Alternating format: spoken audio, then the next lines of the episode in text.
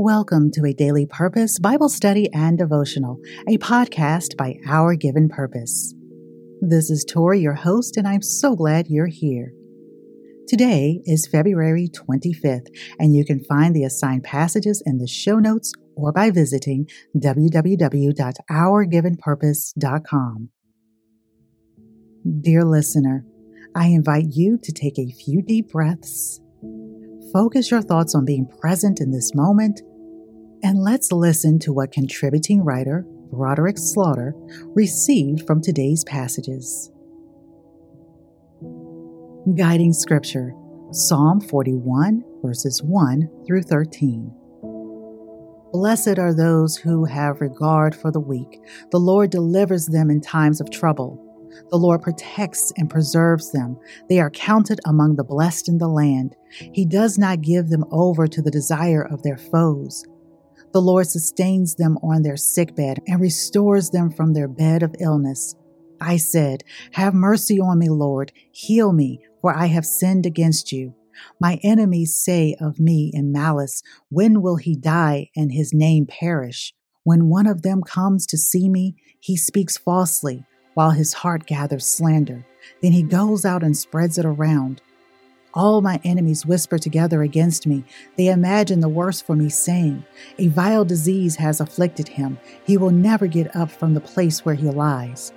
Even my close friend, someone I trusted, one who shared my bread, has turned against me. But may you have mercy on me, Lord. Raise me up that I may repay them. I know that you are pleased with me, for my enemy does not triumph over me. Because of my integrity, you uphold me and set me in your presence forever. Praise be to the Lord, the God of Israel, from everlasting to everlasting. Psalm 41 in its entirety.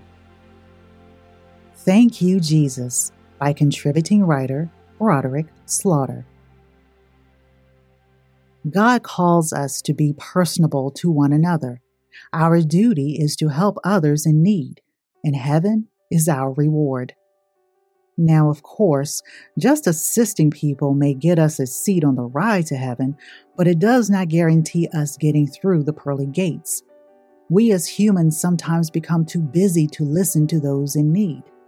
Our worldly goals, status, likes, and views consume us with non essentials.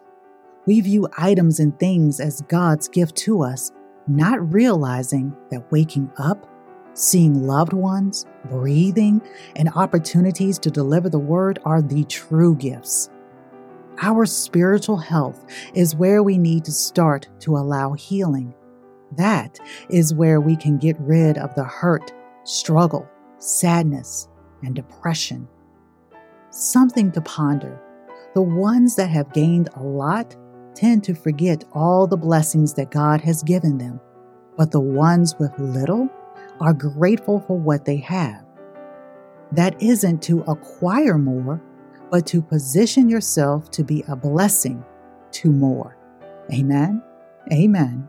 Amen. Thank you, Jesus, by contributing writer Broderick Slaughter.